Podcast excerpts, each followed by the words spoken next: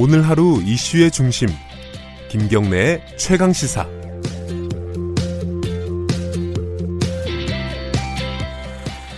네, 어, 김경래 최강 시사 듣고 계시고요. 어, 제 KBS 9시 뉴스 보셨습니까? 저는 못 봤습니다. 네, 나중에 이제 유튜브로 다시 봤는데요. 어, KBS 메인 뉴스 9시 뉴스의 앵커가 바뀌었습니다. 그 원래 엄경철 앵커였는데 엄경철 앵커도 잘 모르시죠? 짧게 하셨어요. 어, 짧게 하고 바뀌었는데 이번에 이제 화제가 됐던 거는 여성 메인 앵커 뭐 이게 화제가 된다는 것 자체가 좀 어, 뭐 우리 사회를 얘기를 하는 건데 어쨌든 여성 메인 앵커 KBS에서는 최초고요. 타 방송사에서는 몇 번 있긴 있었죠. 어, 종편 같은 데도 있었고 지상파에서는 최초 최초인가? 네. 어, 아직 소개도 안 했는데 왜? 아 지상파에서 최초랍니다. 이소정 앵커 어, 앞으로 저녁 때 계속 보실 분입니다. 스튜디오에 모셨습니다. 안녕하세요. 안녕하세요. 반갑습니다, 여러분. 네. 이수정입니다. 어, 아, 앵커답게 청취자에게 인사하고 저한테 인사를 해야지. 선배, 선배 안녕하세요.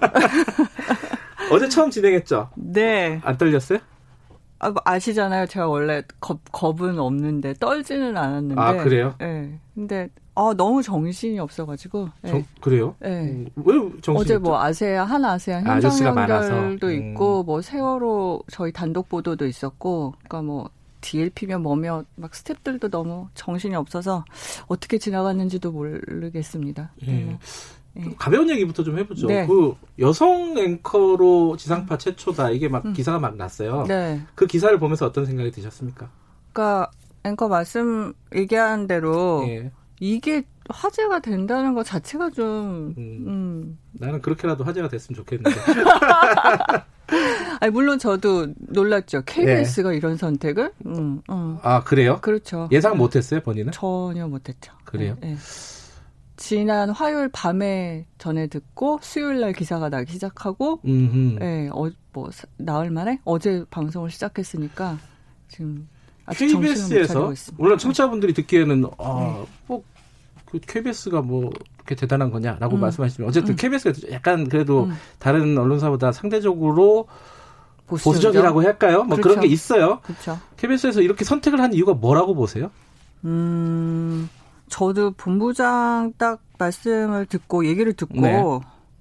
이 양반이 지금 제정신인가? 어? 배팅을 너무 세게 하시나? 뭐 이렇게 음. 처음에는 믿지 않았는데, 네, 누가 그런 말씀 하시더라고요. 형식적인 변화가 하나의 큰 메시지일 수 있다.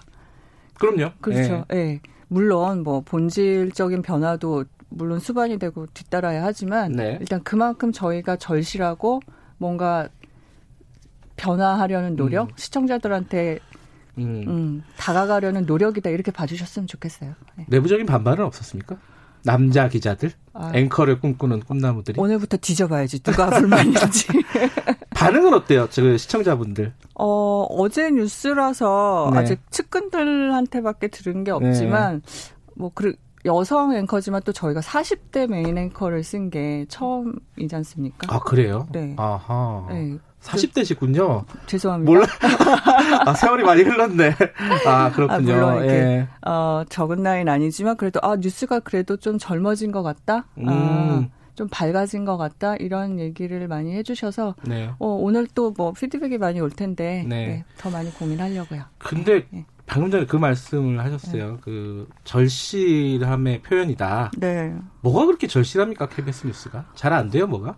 KBS 뉴스 물론 KBS 뉴스 최근에 안팎으로 어려움이 많았는데 KBS뿐만 네. 아니라 모든 지상파 그 뭐 음. 전통적인 언론들의 고민인 것 같아요. 뭐 음. 1인 미디어도 많고 뭐 매체들도 너무나 다양하고 시청자분들도 뭐 전문가 수준인 분들이 너무 많고 그러니까 음흠. 과거처럼 일방적으로 막 1분 20초 뉴스 다다다다다다 전해주니까 들어 이거 가지고는 이제 시청자들하고 소통이 안 되는 거죠. 음흠. 그 그러니까 뭐 다양한 뭐 디지털 기사며 유튜브며 여러 네. 가지 시도를 해보고 있고 또 그런 정보의 홍수이기 때문에 저는 더 뭐 좀 교만하다고 하실 분도 있겠지만 KBS이기 때문에 더 중심을 좀 잡아야 된다라고 생각을 해요. 뭐가 음. 진짜인지, 음. 뭐가 중요한 건지 좀 중심을 잡아주고 시청자분들한테 뭐 그러니까 같이 여론을 좀 만들어가는 역할을 KBS니까 해야 된다라고 생각을 해서 저희가 좀 많이 고민을 하고 있는 중입니다. KBS 보도국이. 예. 아, 그 형식적인 응. 어떤 변화가 중요한 네. 메시지다. 네. 그것 저 이해를 하는데 네. 그렇다면은 음. 이소정 앵커가 9시 음. 뉴스를 하면은 네. 뭐가 달라지는 거냐? 음. 그럼 사람 얼굴 바뀐 거 말고 음. 달라지는 게 있습니까? 이제 차차 달라지려고. 아직, 아직까지는. 아니, 그, 아. 어, 지금 보도국장이 뭐 출입처 폐지 이런 얘기도 아, 하고 그렇죠. 그랬잖아요. 그것도 있고, 일단 뉴스만 말씀드리면, 네. 어, 좀, 연초만 돼도 좀 많이 달라진 걸 보실 수 있을 것 같아요. 그래요? 당장 뭐 오늘 내일 변화는 꾀하기 힘들지만 예, 네. 출입처 폐지도 점점 시도를 할 거고 지금 네. 여러 가지 시도를 하고 있고 뉴스 자체의 포맷도 좀 바꿀 생각인 것 같습니다. 그래요? 수뇌부는 그래서 아까 말씀드렸듯이 막 나열하는 음. 뉴스가 아니라 그러니까 팩트를 그러니까 저희 용어로 팩트라고 하죠. 네. 사실을 좀 쌓아 올리는 뉴스. 그러니까 음. 과거에 어땠고 흐름이 어땠고 지금은 뭐가 문제고 앞으로 어떻게 되지? 그러니까 음. 뭐 중요 인물을 초대해서 깊이 있게 얘기도 나눠보고 음. 제가 직접 현장에도 나갈 것 같고요. 아 그래요? 네네 제가 아. 디지털 기사도 뭐 쓰고 음. 뭐 그런 식으로 계속 그 소통하면서 교감하면서 팩트를 쌓아가는 뉴스를 음. 만들어 보려고 하고 그 있습니다. 그런 뉴스를 하고 네. 싶은 거는 이소정 네. 앵커의 네. 어떤 네. 구상인가요? 아니면은 뭐? 어, 제 평소 생각이기도 했는데 네. 네, 본부장하고 국장하고 뭐 간단히 지금 앵커 되고 나서 얘기를 했는데 그 부분에서 의견이 일치를 하고 있었고 네. 네. 본부장도 지금 뉴스로는 어, 더 이상 KBS가 사랑받기 힘들다라고 음. 어, 체감을 하고 있는 것 같습니다. 그래요? 시청률도 많이 낮아졌죠 예전에 비해서. 어 옛날에는 뭐 9시 땡 하면 다 앉아서 KBS 뉴스들 보셨으니까요. 네. 30%까지 시청률이 나오던 말도 안 되는 시대가 있어요. 제가 아이템 했을 때 30% 찍은 적이 있습니다. 오 자기 자랑. 근데 요새는 한 10% 조금 넘죠. 10%좀 넘고 근데 음. 또 뭐그 와중에 좀 중요한 사안, 뭐 네. 뭐 재난이 있거나 뭐 어, 네. 큰 일이 생기면 또 한 20%까지 가까이도 가고. 네, 아직까지는 뭐 네. 시청률이 높은 편이긴 해요. 그렇죠. 근데 앞으로가 문제겠죠. 맞습니다. 네. 근데 어 이런 어떤 지상파의 위기 음, 음. 이런 것들은 매체 변화도 음. 있지만은 음. 뭐가 뭐가 문제일까? 이게 항상 기자 내부적으로 고민 많이 할 거 아니에요. 이번에 뭐 어, 취재 관행에 대한 문제. 음. 뭐 검찰 관련해서 뭐 네. 이런 문제도 있었고 뭐 재난 상황에서 어 이게 청취자들 속였다라는 어떤 음. 의심 음. 뭐 하여튼 여러 가지 것들이 있었어요. 의심.